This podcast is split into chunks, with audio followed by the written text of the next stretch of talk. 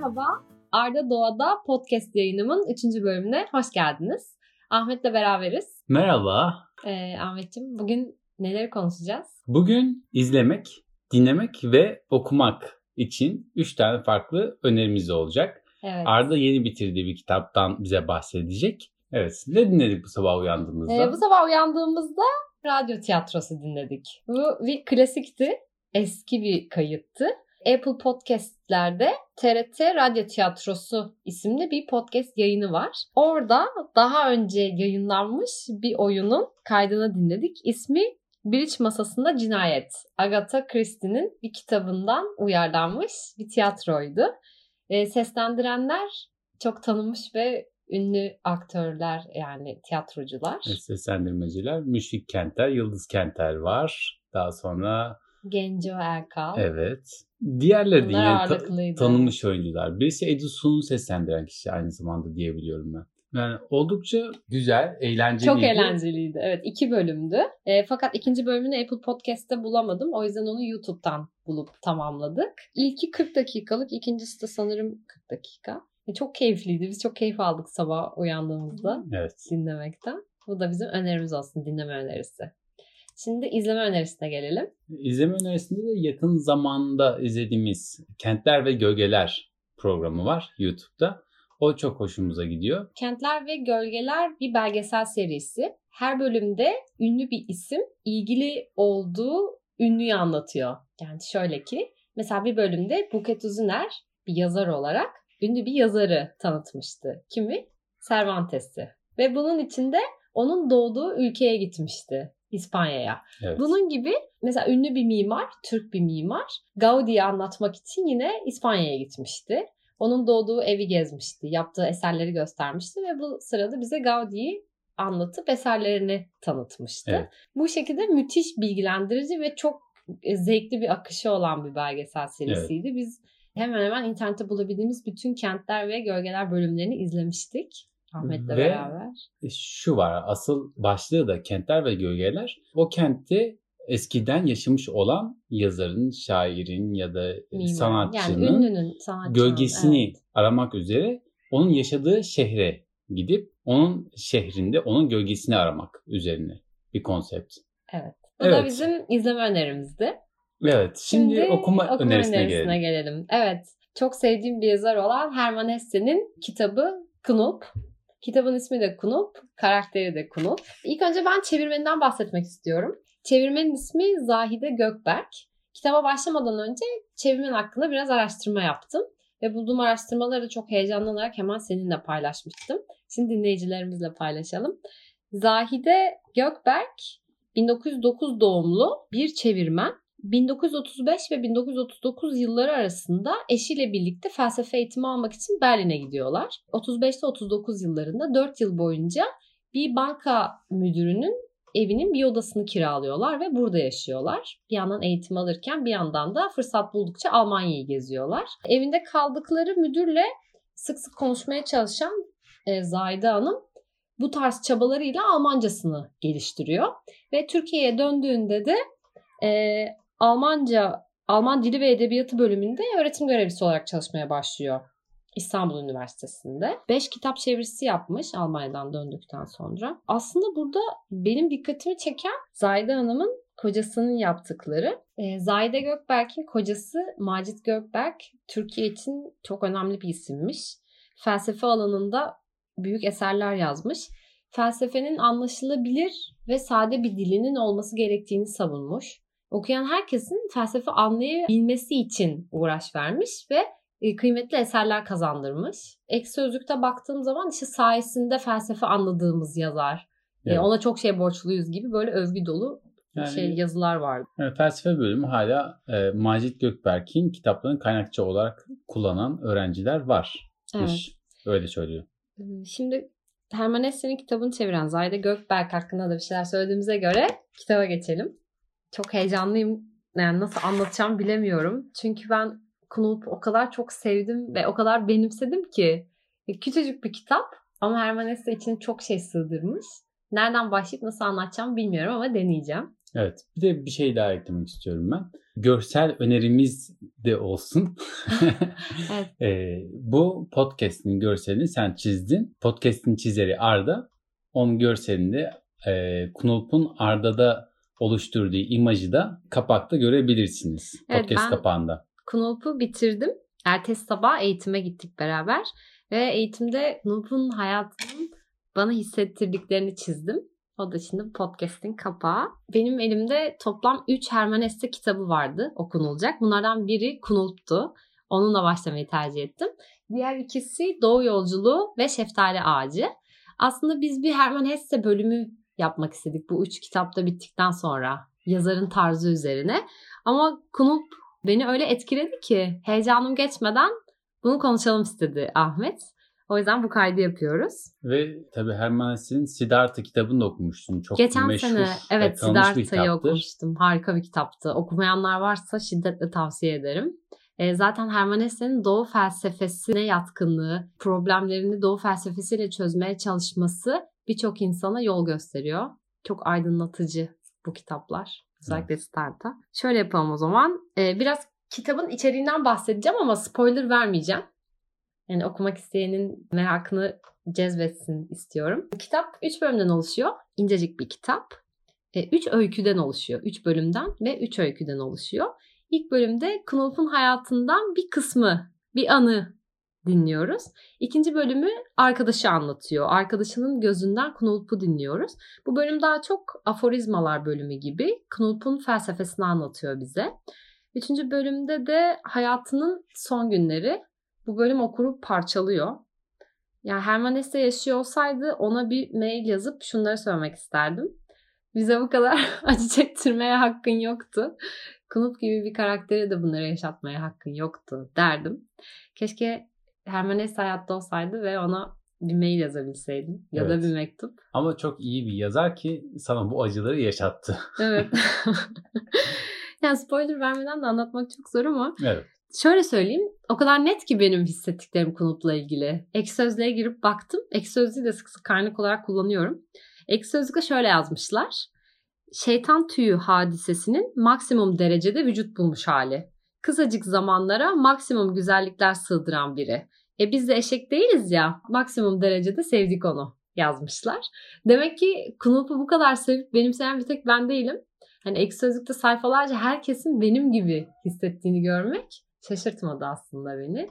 Yani Hermann Hesse'nin bu karakterin herkesin içine işlemesi, hayatından biri oluşuyor. Ve Knop'u bu kadar sevip benimsemeleri bu işte yazarın büyük bir başarısı. Bir şiiriyle başlayalım o zaman. Kitap da böyle başlıyor. Yorgun bir gezgin oturur bir lokantada. Bu oturan kaybolmuş oğuldan başka kim olabilir? Bu Knop'un kendi yazdığı şiirlerden biri. Bunun gibi kısa kısa şiirler yazıyor. Knop'u anlatayım aslında biraz. Nasıl biri? Her zaman güzel ve bakımlı. Işıl ışıl gözleri, içten ve neşeli bir gülüşü var. Şiirler yazar, şarkılar söyler, çok güzel ıslık çalar. Her yerde kapısını çalabileceği dostları vardır. Öyle kibar ve düşünceli bir ki evinde misafir eden arkadaşının eşi onun kibarlığına hayran kalmıştı. Ve bunun üzerine onu öven arkadaşına şunu söylemişti. Herkes nasıl öğrendiyse öyle yapar. Peki Knut bunca şeyi nerede öğrendi? Okulda mı? Ki erken yaşta okulu bırakmıştı. Kitaplarda mı? Ee, yanında her zaman taşıdığı, fırsat buldukça okuduğu seyyar bir kitaplığı var. E, bu kitaplık üzerine şiirler ve özdeyişler yazdığı kağıtlar ve gazete küpürlerinden oluşuyor. E, aralarında dergilerde rastladığı ve kestiği resimler var. Bu resimlerden ikisi onun favorisi. Sık sık çıkarıp baktığı, artık bakılmaktan yıpranmış, yırtılmış iki resim. Bir tanesi ünlü bir tiyatro artistinin bir Diğerini fotoğrafı. Güzel bir kadın. Evet. Hayır söyleyeceğim. Diğeri de açık denizde bir yelkenli. Aslında Kunup hakkında bize bir fikir veriyor karakteri hakkında. Kunup o kadar masum ki. Hiçbir kadına art niyetli bir yaklaşımı yok Kunup'un. O sadece insanları mutlu etmeye çalışıyor. Ama insanlar diyerek genellemeyelim daha çok kadınlar olarak da detaya inebiliriz. Demeyelim bunları o. Çapkın bir arkadaş kendisi? Evet kadınlar Knulp'u çok beğenir, çok sever. Çok dikkat çeker girdiği her ortamda. Çünkü her zaman bakımlıdır. Çok Evet. güzeldir. Herkes nasıl öğrendiyse öyle yapar demişti. Peki bu kadar şeyi nerede öğrendi de, diye sormuştum. Okulda mı?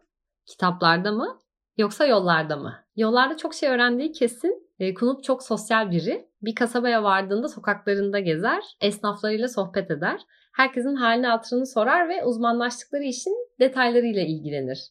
Her işten anlar ama bir işte uzmanlaşıp sıkışıp kalmak istemez. Tam bir entelektüeli kastettin aslında yani her türlü şeyi biliyor. Ancak tek bir alana yönelmiyor. Kunup gezginimiz sürekli yürür, yürüyerek yolculuk eder. Kış mevsiminde de çok hastadır. Yağmur, rüzgar, kar buna rağmen kendini bir eve ya da hastaneye kapatamaz. Ama genç yaşında öyle hasta olmuştur ki aylarca hastanede yatmak zorunda kalır. Ve bu esnada hastanede eline geçen bir İncil'i okur. Din üzerine kafa yorar. Aslında Kunup her şeyin üzerine kafa yorar. Yunanlılar gibi.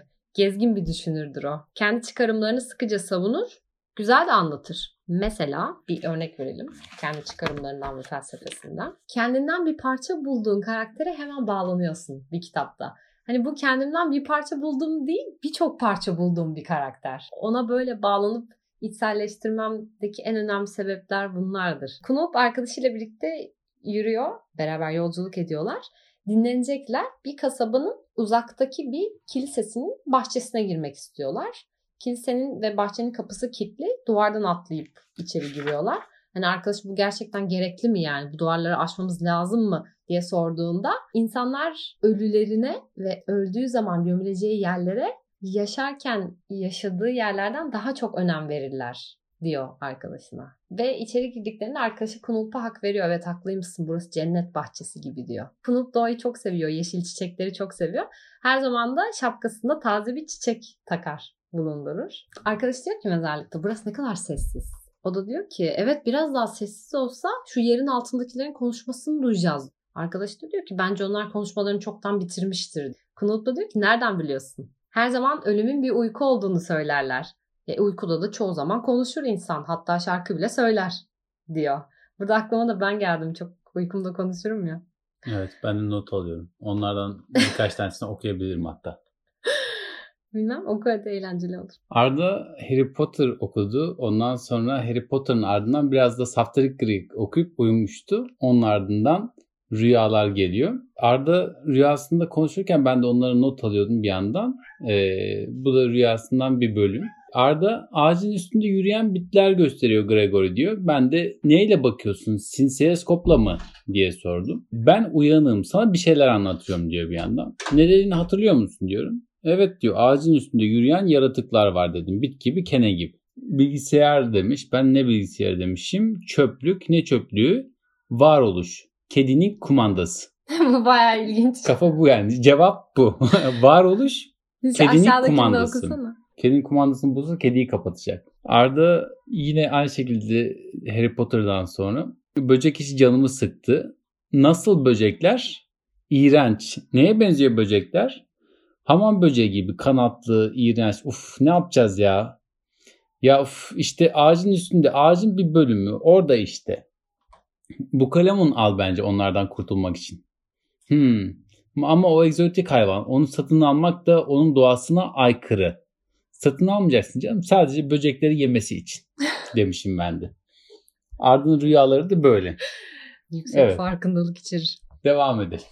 tamam şimdi e, Kunulp'un en son yerin altındakilerin konuşup hatta şarkı söyleyebileceğini savunuyordu. Ve diyor ki ben eğer ölüp de yerin altına girersem bir gün şarkı söylemek için pazar günü beklerim. Kızlar mezarla ziyarete geldiğinde tatlı tatlı şarkı söyleyip onların dikkatini çekerim. Arkadaşı diyor ki peki ne söylersin? Erken öldüm ben. Onun için siz ey kızlar bana bir veda şarkısı söyleyin. Ben yeniden doğarsam, yeniden dünyaya gelirsem güzel bir oğlan olacağım. Arkadaş da diyor ki nereden biliyorsun güzel bir oğlan olacağını? Bence kızlara çok da emin olmadığım vaatlerde bulunma onları küstürme. E, bunu kimse bilmiyor diyor Knop. Sen de bilmiyorsun. Ben de bilmiyorum. Yeniden dünyaya gelirsem o yol sorduğumuz tatlı olanı hatırlıyor musun diyor. Çok güzel bir çocuktu. Onun gibi bir çocuk olmak isterim. O şekilde dünyaya gelmek isterim. Peki sen onun gibi gelmek ister miydin dünyaya? Arkadaşı diyor ki yo hayır ben o çocuk gibi gelmek istemezdim. Beni daha çok etkileyen bir ihtiyar vardı. Bakışları bilgelik ve anlayış doluydu. İşte öyle bir ihtiyar olmak isterdim diyor. Knut da gülüyor. Ya şu insanlar ne garip. Bir parmağımızı şıklatmakla ben o çocuk olabilirdim. Sen de o yaşlı adam olabilirdin. Düşün ki böyle bir gücümüz var. Ama ikimiz de parmağımızı şıklatmaz ve olduğumuz kişi olmaya devam ederdik. Bunu seçerdik diyor. Evet. Herkes yine kendi olduğu halini seçiyor sonunda.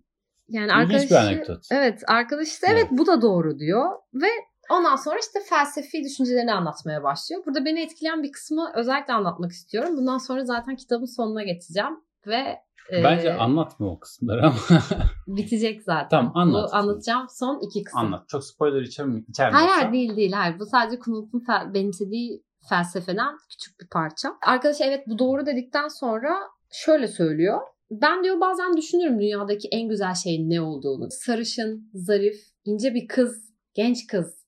Çok güzel bir varlık olarak gelir gözüme. Sonra düşünürüm. Aslında esmerler daha güzel derim diyor. Sonra tekrar düşünürüm. Gökyüzünde yükseklerde özgür ve serbestçe süzülerek uçan bir kuş hepsinden daha güzel olmalı derim diyor. Sonra bir çiçeğin üstündeki bir kelebek dikkatimi çeker. Onun beyaz üzerindeki o kırmızı noktalarına bakarken kendimden geçerim. Çok güzel derim diyor. Ve sonra hepsinden vazgeçerim. Akşam üzeri gün batarken her şeyi altın renginde nasıl boyadığını görürüm ve en güzelinin bunun olduğuna karar veririm diyor. Arkadaşı diyor ki doğrusu insanın iyi bir saatinde izlediği her şey ona güzel gelir Kunulf diyor. Öyle ama ben başka türlü de düşünürüm. Dünyadaki en güzel şey içinde daima neşeden başka keder ve korkunun da bulunduğu şeydir. Şöyle örnekliyor. Çok hoş bir örnek bu. Gece vakti bir havai fişek gösterisi olduğunu düşün. Ve o havai fişeklerin gökyüzündeki mavi, yeşil ışık kürecikleri saçtığını hayal et diyor. Şimdi bu kürecikler, mavi ve yeşil ışık kürecikleri karanlıkta yukarı doğru yükseliyorlar ve en güzel anında kavis yapıp sönüyorlar. Şimdi bu noktada e, havai fişekleri durup izlediğinde bir sevinç aynı zamanda da hemen bitecek diye bir korku duyarsın. Bu iki duygu birbirine bağlıdır ve havai fişek gösterisinin bitmesi uzun sürmesinden daha güzeldir. Öyle değil mi diyor. Neşenin ve korkunun iç içe. Havai fişek gösterisinde olduğu gibi. Bağlaştırabildin mi? Evet. Güzel bir örnek. Güzel bir örnek ve bunu şu örneğiyle destekliyor. Eğer güzel bir kadının asla yaşlanmayacağı ve hiç değişmeyeceğini bilseydim diyor, onu daha soğuk izlerdim. Ama onun yaşlanacağını ve değişeceğini bildiğim için korkuyla o anı ve o güzelliği kaybetmemek için daha dikkatli, daha sıcak bakarım diyor. Bu ikinci bölümden bir alıntıydı. İkinci bölümde dediğim gibi arkadaşının gözünden dinliyoruz Kunulp'u ve e, Kunulp'un hep bu felsefi düşüncelerini dile getirmesi, yürürlerken işte ya da bir ağacın altına, bir ceviz ağacının altına, bir derenin kıyısında yatarlarken anlattığı şeyleri dinliyoruz arkadaşın gözünden ve Knop'un ne kadar derin olduğunu ve düşüncelerin ötesinde bir dünya yaşadığını görüyoruz. O artık bazı şeyleri kelimelerle ifade edemeyeceği bir hayat yaşıyor. Birçok insandan farklı. Yani %90'dan farklı diyebiliriz yaşadığı dönem için. Çok ünlü zaten. Aa sen ünlü Knop musun şu gezgin olan diye karşılaştıklarına söylüyorlar. Şimdi bu kadar tatlı bilgi birikimi böyle dolup taşan, e, felsefe yapan, kendi çıkarımlarını savunan böyle bir gezgini yani müthiş bir hayat yaşadığını hayal et. Ve en son noktada da artık kitabın bittiği noktada yani yazarın bize işkence ettiği noktada da Tanrı'yla bir argümana giriyor Knop. Çünkü şöyle e, çok hasta, çok acı çekiyor ve Knop'u gören herkes ah Knop yazık ettin sen kendine. Koca bir ömrü boşa harcadın. Vah vah tüh tüh. İşte çok yetenekliydin, hünerlerin vardı, çok zekiydin. İstesen şu an bir evin olabilirdi, bir karın olabilirdi, çocukların olabilirdi. Harika bir hayatın olabilirdi, konfor içinde yaşayabilirdin ama sen kendine yazık ettin. Vah vah. Her gören Knop'a bunu söylüyor ve Bütün o kadar spoilerları sıraladı. ve Evet. Knop kendini o kadar kötü hissediyor ki işte bu Tanrı'yla e, yüzleştiği, Tanrı'yla tartıştığı yani kendi kendine yapıyor bunu aslında ama biz Tan- Tanrı'yla tartışıyormuş gibi dinliyoruz yazarın ağzından. E şöyle söylüyor. Yani ben bunları yaşadığımda bu güzel vakitleri evet müthiş bir hayat yaşadım ama bunları yaşadığımda daha gençtim. Neden yaşadıklarımdan hiç ders almadım? Neden doğru düzgün bir insan olmadım? Halbuki her şeyi değiştirebilirdim. Tanrı da diyor ki hayır değiştiremezdin. Çünkü ben seni böyle yarattım. Sen benim diyor koca çocuğumsun diyor. Ben seni neden yarattım biliyor musun Konop diyor. İnsanlara o diyor o çocuk neşesini götürebil diye. İnsanlarda özgürlüğün özlemini hissettir diye. İnsanlara özgürlüğün özlemini hissettir. Onlardan bir parça, benden bir parça götür. Onları gülümset diye yarattım seni. Ve sen olman gerektiği gibi oldun. Başka türlü olamazdın diyor. Özgürlük özlemi götürsün. Zaten herkes Kunup'u kıskanıyor gençliğinde. Ah Kunup sende ne çocuk var ne dırdır kadın dırdır. Sen Bizi yazarsın tabii ama. diye. Ama evet Kunup aslında çok yalnız. Çünkü herkesle ama aslında hiç kimseyle değil. Hep kendisiyle. İçinde yaşadıklarını o, o onu üzen, onu yıpratan şeyleri de görüyoruz kitabın içinde. İşte bunlar böyle bir insanın bu acıları çektiğini görmek çok üzüyor bizi. Her şeyin olması gerektiği gibi olduğunu söyleyerek bitirmesi tamamen biz ya. Bizim benimsediğimiz felsefe. Olması gereken olması gerektiği için mi oldu diyorsun? Ee, Şöyle. What happened had happened Her şey could iyi. not have happened any other way. Evet bugün Herman Hesse'yi konuştuk. Knut kitabını anlatmaya çalıştık. Çok spoiler vermeden bana hissettirdiklerini ve Knut'un nasıl bir karakter olduğunu anlatmaya çalıştım. E, kitap Knut'un da dediği gibi gerçekten çok güzel. Çünkü hem neşe hem keder ve korku içeriyor. Çok güzel. Çok teşekkür ediyoruz. Ya ben Çok teşekkür güzel ederim. anlattın aşkım. Teşekkür ederim. Sanırım yayını burada sonlandıracağız. Başka evet, belki senin şey yorumlarını mı? alabiliriz anlattıklarımı. Çünkü sen okumadın ve beni dinledin. Ve Evet. acaba sende nasıl duygular uyandırdı? Yani insanlar beni dinlediği zaman ne hissedecekler? Mesela okumak istedin mi kitabı? Ya da Knut'tan bir şey öğrendin mi? Kunup zaten Herman Hesse okunması gereken bir yazar. Siddhartha'yı okuduğumda da bunu hissetmiştim. Sen Kunup'u anlattığın zaman ki şu an bu yayında anlattığından daha fazlasını bana anlattın. O yüzden konuşursam spoiler vereyim diye korkuyorum.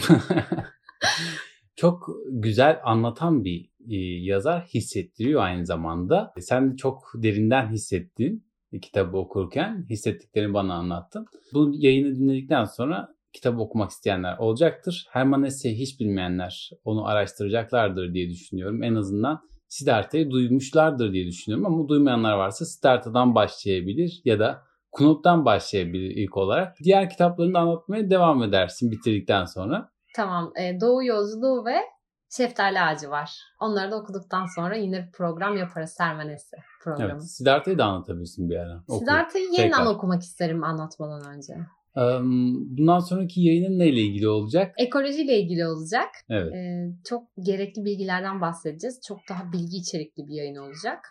Ekolojik dengeyi anlatacağız beraber. Güzel. Çok teşekkür ediyoruz. Evet çok teşekkür ediyoruz. Ee, umarım yüzünüzü güldürebilmişizdir bu kayıtta. Ee, bir dahaki bölümde görüşmek üzere. Hoşçakalın. Hoşçakalın.